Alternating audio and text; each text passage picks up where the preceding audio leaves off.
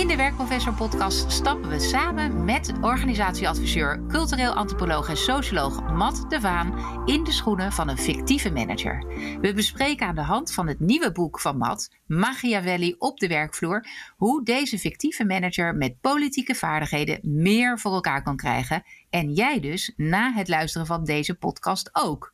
Matt geeft ons tips op basis van zijn onderzoek dat hij uitvoerde aan de Nijrode Business Universiteit. Welkom Matt, leuk dat je er bent. Dankjewel Wendy.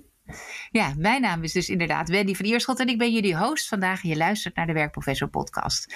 Matt, laten we even beginnen met het creëren van onze fictieve manager. Ik zat te denken, Patricia heet ze, eh, middelgroot bedrijf en ze zit in het middenmanagement. Dus ik stel me zo'n organisatie voor van 350 medewerkers. Jouw boek beschrijft eigenlijk drie eigenschappen die een speler in een dergelijk bedrijf, of een groter bedrijf, en ook veel kleiner werkt het ook in, moet hebben om politiek effectief te kunnen zijn. Welke drie eigenschappen moet onze Patricia bezitten? Ja, zeker als Patricia een middenmanager is, dus iemand die in het middenkader van een organisatie uh, zit, dan moet je politiek vaardig zijn. En daar heb je drie dingen voor nodig. Je hebt een goed persoonlijk netwerk nodig. Dat wil dus zeggen, je moet mensen kennen in je werkomgeving en soms ook daarbuiten die jou kunnen helpen of die je kunt inzetten voor datgene wat jij belangrijk vindt. Je moet wat ik dan noem sociaal scherpzinnig zijn. Dat wil zeggen dat je heel goed om je heen moet kijken hoe de belangen en de krachten om jou heen zijn bij mensen. Wie heeft welke belangen en conflicteert dat met de mijne en zo. En je moet communicatief vaardig zijn. Dus je moet contact kunnen maken. Je moet geloofwaardig kunnen zijn en je moet mensen kunnen overtuigen van datgene wat jij belangrijk vindt.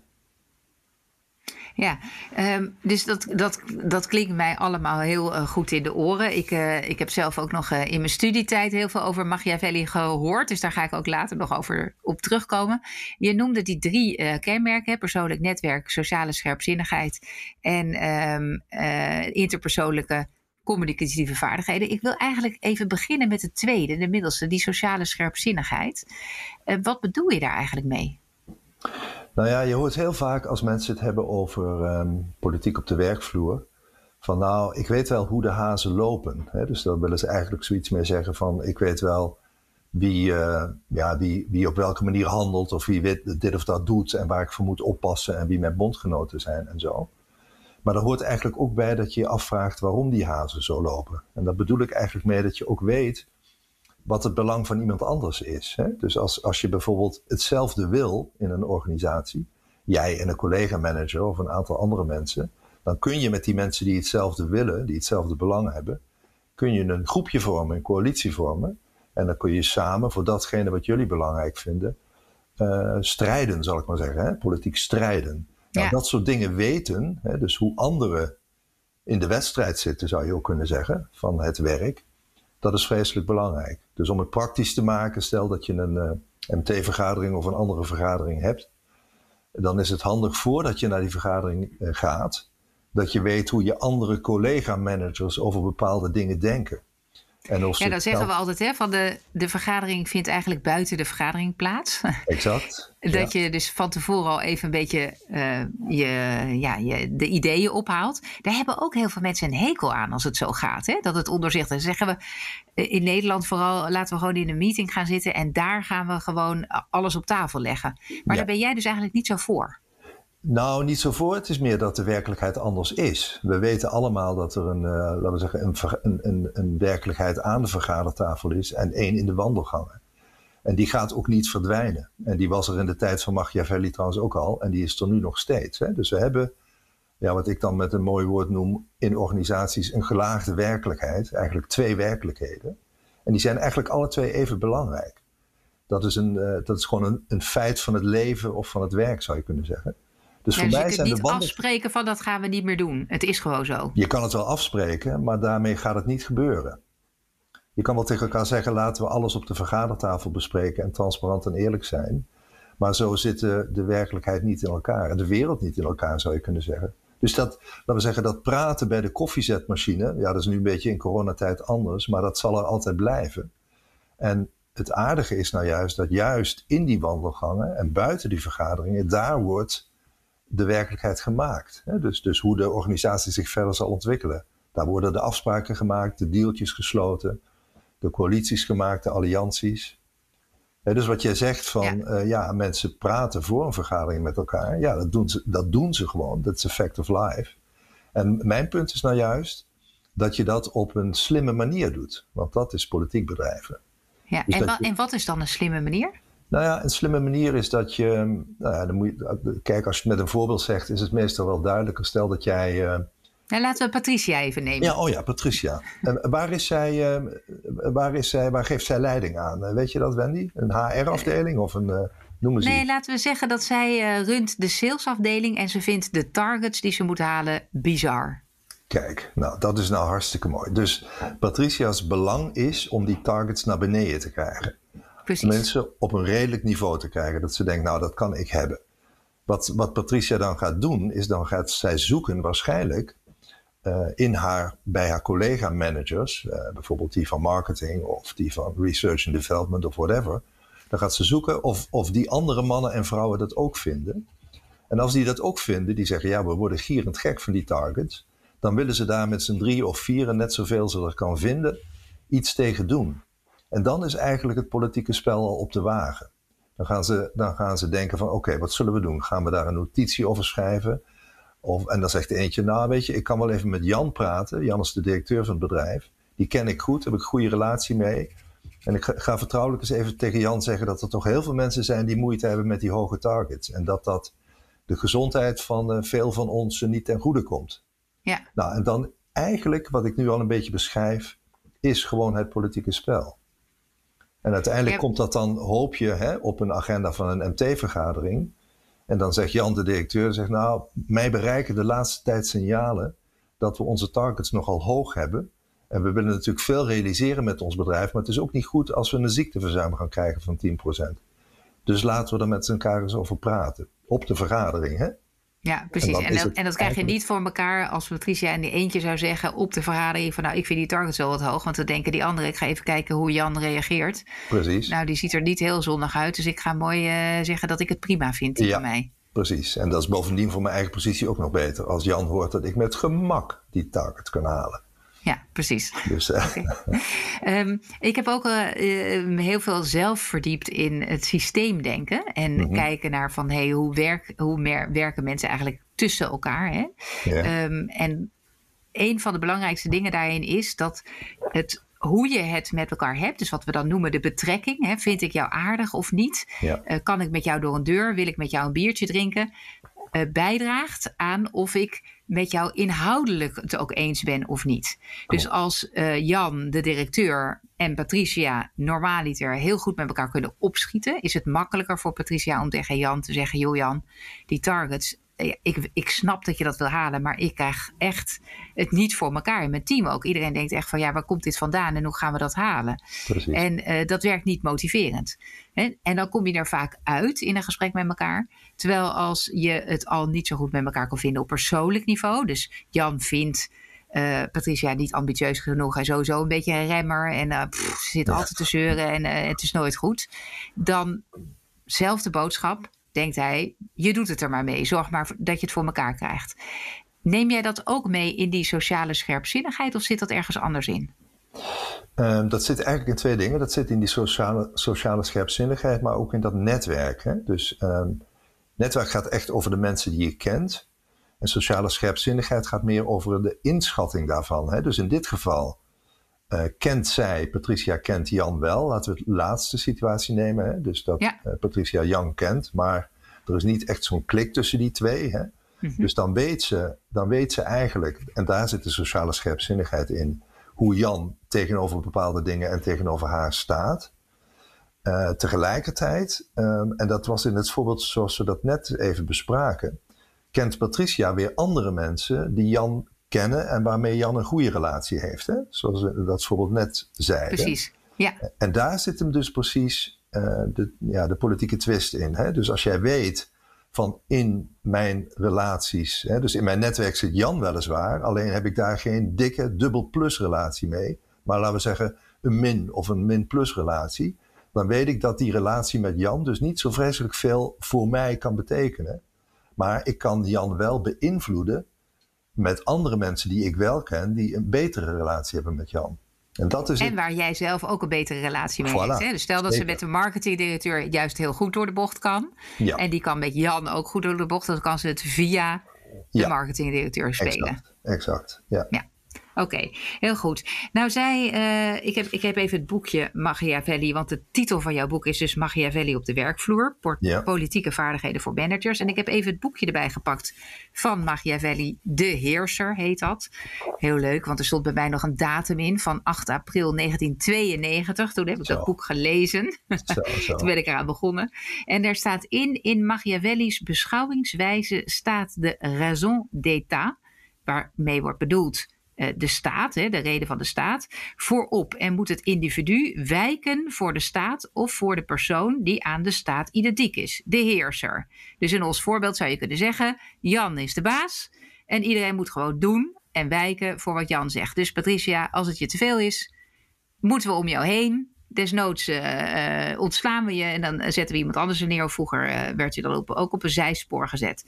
En hij zegt: Het is wel zwaar begrijpelijk dat mensen dat misschien een beetje amoreel vinden, maar daar gaat het niet om. De middelen die nodig zijn om een bepaald politiek doel te kunnen verwezenlijken, zijn voor hem niet zo slecht. En maakt niet uit, dat is gewoon zoals het moet gaan. daardoor heeft Machiavelli ook een beetje een slechte naam gehad. Hè? De heerser, macht boven alles. Ja. Um, hoe, hoe zie jij dat? Moet Patricia uh, het veld ruimen en Jan het heel hard spelen? Nou ja, ik zou, zou Patricia sowieso aanraden om De Heerser te lezen. Het is, het is nog steeds een geweldig boek.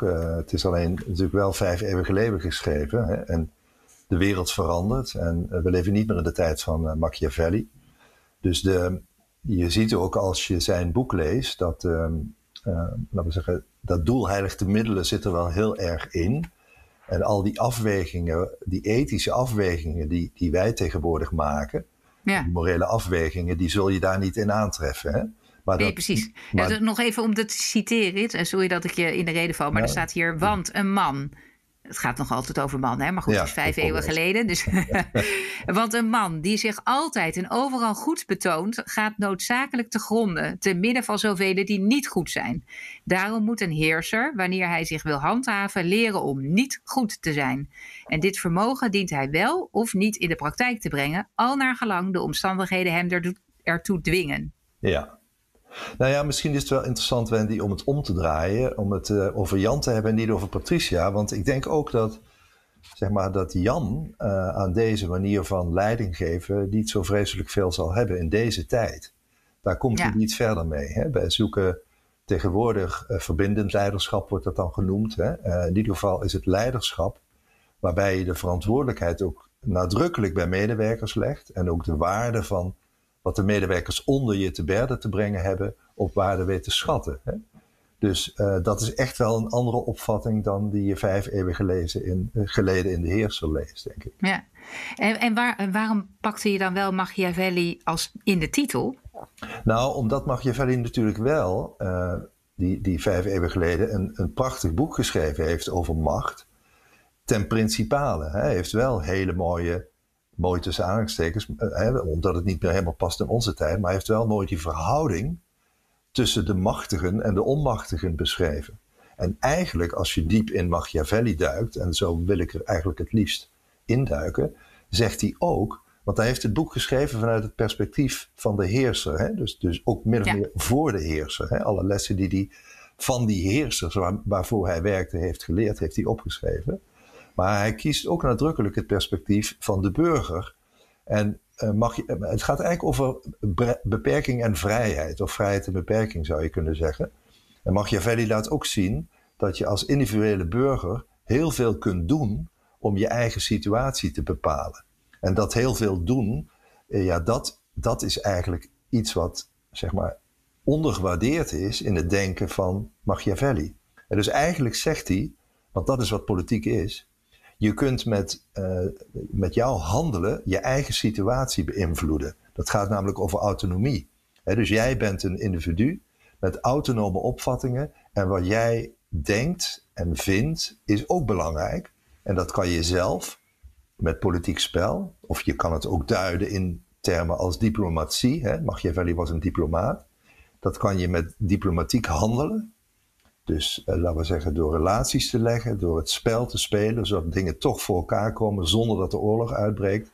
Met, met dat spel kun je je eigen situatie maken zoals jij die belangrijk vindt. En dat gaat dus over autonomie en vrijheid. En dat zit ook in Machiavelli. Dat zit dus niet alleen in de beperking van de heerser zegt dat het zo moet en dan gaat het ook zo. Precies, en daarvoor heb je dan weer die drie eigenschappen nodig die jij noemde. Ja, ja daar speel je dat spel mee. Hè? Dus de mensen kennen, weten hoe die mensen lopen, wat ze denken, wat ze vinden. En voor de rest de communicatieve kwaliteiten. Hè? Je moet mensen moeten je geloven en je moet kunnen overtuigen.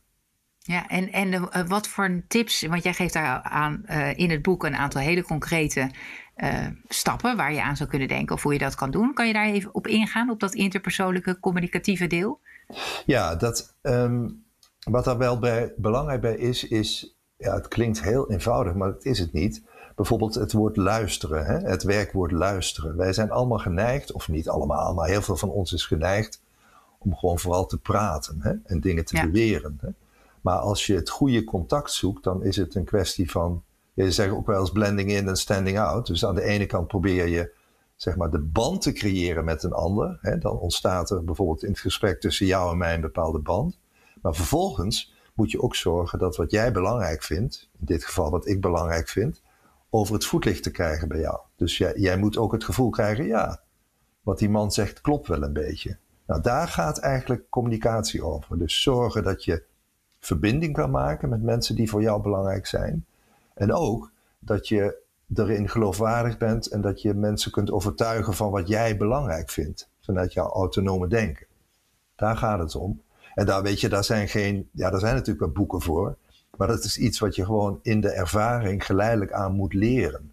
Ja, ja en ik denk, het is, wat ik wel aardig vind in jouw boeken, is dat je um, die sociale scherpzinnigheid. Dus dat je weet wat, is, wat zijn de belangen eigenlijk in het speelveld en wie uh, denkt wat of wie vindt wat belangrijk. Hmm. Daarvoor moet je eigenlijk heel goed kunnen luisteren, want anders ja. hoor je dat helemaal niet. En wat we veel doen in bedrijven is natuurlijk zenden. Van, uh, heb je, wat vind jij van die uh, targets? Maar dan in hoe ik het vraag, hoort de ander al, nou jij vindt ze dus te hoog. Ja. Hè? Um, terwijl het natuurlijk echt interessant is om eerst, voordat je je eigen kaart op tafel legt, precies te weten waar de ander zit. Om vervolgens te kijken uh, ja, met welke vragen of met welke context die ik zelf schets van hé, hey, en hoe kijk je dan tegen dit aan? Of neem je dat ook mee in je afwegingen? Ja. Kun je iemand beïnvloeden? Exact. Dus daarmee horen die twee eigenlijk heel goed bij elkaar hè, ook. Ja, nou ja, wat, wat ik wel eens als voorbeeld noem, wat een aardig proefje zou zijn. We zijn allemaal gewend als we naar een vergadering gaan om ons zegje te doen. Hè? Dus daar zit dat element in van we hebben. Het, het, we zijn niet in eerste instantie gericht op luisteren, maar vooral op zenden. Hè? Dat doe je tijdens vergaderingen vaak ook. Het zou wel eens een aardig proefje zijn om dat te tarten. Hè? Dat, dat idee van ik wil mezelf op de voorgrond treden, maar gewoon een beetje meer achteroverleunen en dan vooral eens goed rondkijken van waar zitten de verbanden tussen wie en wie? Hè? Wie zegt wat en wat is het effect wat iemand zegt? En dan zit je dus veel meer in een luisterende, onderzoekende houding. En dan komt er een werkelijkheid naar boven die, die uitermate interessant is. Dan ga je dus dat krachtenveld zien.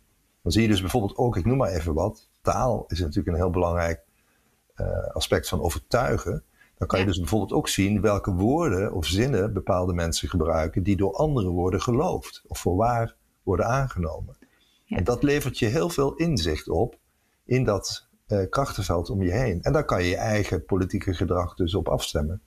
Ja, um, want we hebben uh, gesproken uh, voor de luisteraar die nu invalt, is het nog even goed om te weten dat wij spreken met Matt de Vaan, die uh, onderzoek heeft gedaan aan de Nijrode Business Universiteit over macht en politieke vaardigheden in het bedrijfsleven. We hebben gesproken over het belang van een persoonlijk netwerk en dat het niet alleen gaat over dat je veel mensen kent, maar dat je ook mensen kent buiten jouw kleine werkcirkel. Uh, we hebben het gehad over sociale scherpzinnigheid, waarbij het met name gaat over dat je het speelveld, dus met wie je samenwerkt en dat je ook goed begrijpt wat de belangen zijn van de verschillende mensen in de organisatie. En de interpersoonlijke communicatieve vaardigheden zijn we nu mee bezig en hebben het ook over het belang van luisteren en dat dat een werkwoord is en dat het ook belangrijk is om echt te begrijpen wat vindt de ander en hoe En eigenlijk door goed te luisteren en te bekijken. En dat noemde je net, Matt, als laatste. Van als je in een meeting zit, dan kijk je om je heen. Als iemand aan het praten is, we zijn dat geneigd om te kijken naar degene die spreekt. Maar kijk eens ook de andere kant op en zie eens hoe mensen reageren. Precies. En dan zou ik me ook kunnen voorstellen dat je kan zien al wie het ermee oneens of mee eens zijn. Hè? En dat je ook um, soms kan beïnvloeden door zelf te zeggen ik ben wel benieuwd eigenlijk, Brian, wat jij ervan vindt. En dan kies je Brian uit als je denkt, Brian is het er mee eens en jij bent er ook mee eens. Of je kiest Elise uit omdat je denkt, Elise is het er niet mee eens en ik ben het er ook niet mee eens. Precies. En dan laat je eigenlijk iemand anders zeggen wat jij ook had willen zeggen. Hè? Zeker. Maar als je nou echt, want dat is wel een mooi voorbeeld, Wendy. Dat, dat zou een heel mooi voorbeeld kunnen zijn van een vooraf uitgedacht politiek spel. Dus jij hebt met Brian namelijk van tevoren hier al over gehad.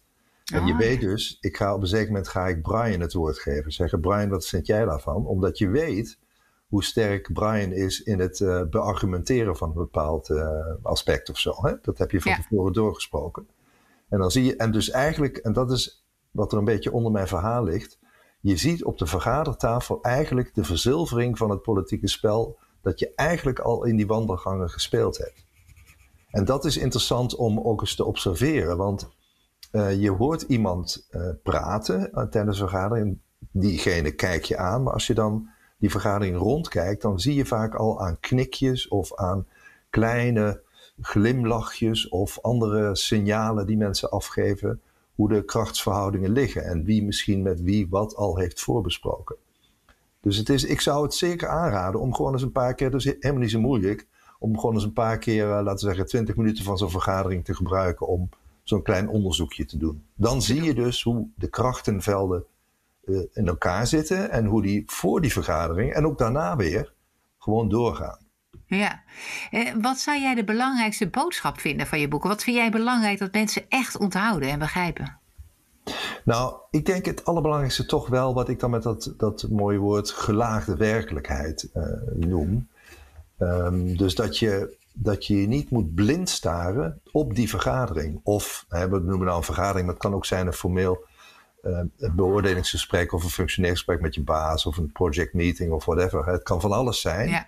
Dus alles wat op, die formele, op dat formele podium zich afspeelt, daar, daar zou ik de betrekkelijkheid vooral voor gaan zien. En dat dat maar de helft is van de, werkelijke, van de werkwereld, zou je kunnen zeggen. Ik heb toch, we hebben het er al even over gehad in de podcast hoor, maar ik heb toch heel erg het gevoel dat juist in deze tijd we ook proberen om zoveel mogelijk open en transparantie. We vragen het ook van de politiek. We willen geen achterkamertjes meer.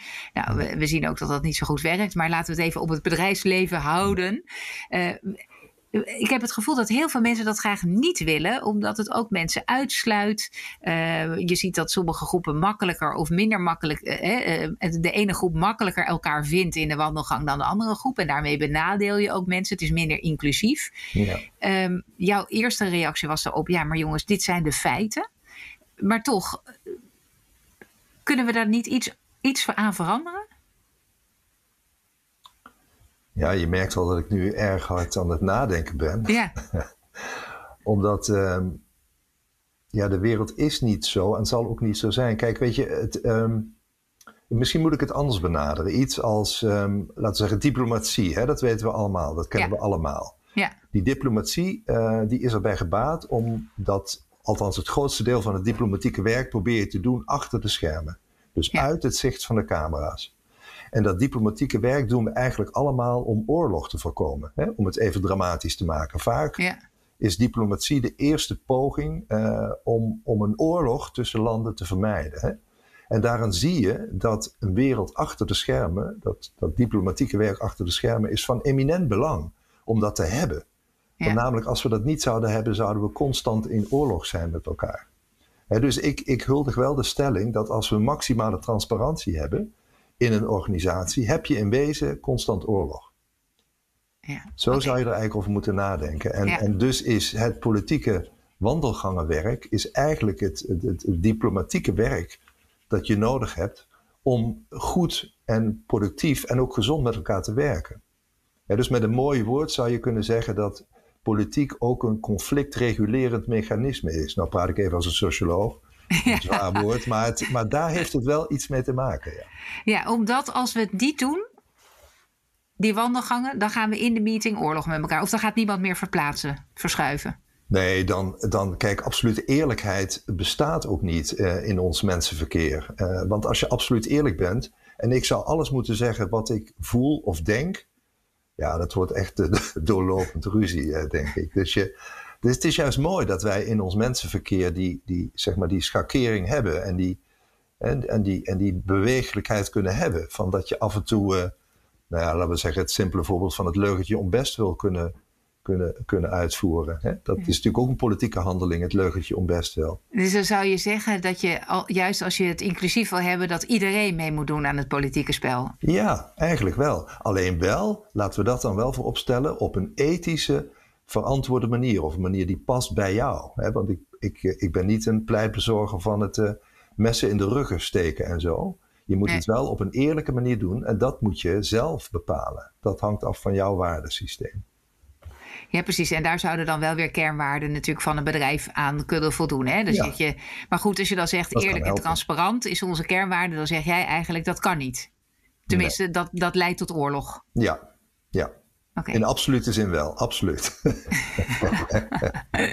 dus we moeten toch zorgen dat we met een goed opbouwen van een persoonlijk netwerk, met sociale scherpzinnigheid, begrijpen waar de belangen liggen, met juist al van tevoren toch een beetje de coalitie vormen en beïnvloeding doen, zodat je op de vergadering alleen maar hè, de bal op de stip ligt en je er dan in kan schoppen met je interpersoonlijke communicatieve vaardigheden. Dat is toch de way to go in uh, iets grotere organisaties. Ja, en het kwalijke politieke spel, dus het rattengedrag zal ik maar zeggen, dat moeten we natuurlijk te alle tijden zien te voorkomen. Maar dat kunnen en hoe we doen we dat dan? Dat kunnen we Nog ook even in de laatste minuut. Nou ja, ratten kun je isoleren namelijk. Dat, dat noem ik in mijn onderzoek het quarantaineprincipe. Hè? Dus je hebt heel snel in de gaten waar de ratten rondlopen. Daar wijs je naar, je zegt tegen anderen oppassen, daar gaan we geen zaken mee doen. En zo isoleer je de kwaadwillende in het uh, politieke spel. Nou, dat is een uh, mooie slotsom. Ik had nog verder met je willen praten over de ratten en over waarom transparantie niet werkt. Maar de boodschap is absoluut overgekomen. En mensen kunnen het lezen in jouw boek natuurlijk, Machiavelli op de werkvloer. Dankjewel, Matt, voor jouw tijd en energie en jouw uitleg. Hartstikke mooi gedaan. Graag gedaan. Uh, voor de luisteraars, als je uh, tips voor me hebt of je wil me mailen of je hebt commentaar, laat het me weten op Wendy, apenstaartje VPeople met V-I-E en dan people.com. En dan horen we jullie graag weer. Tot de volgende keer.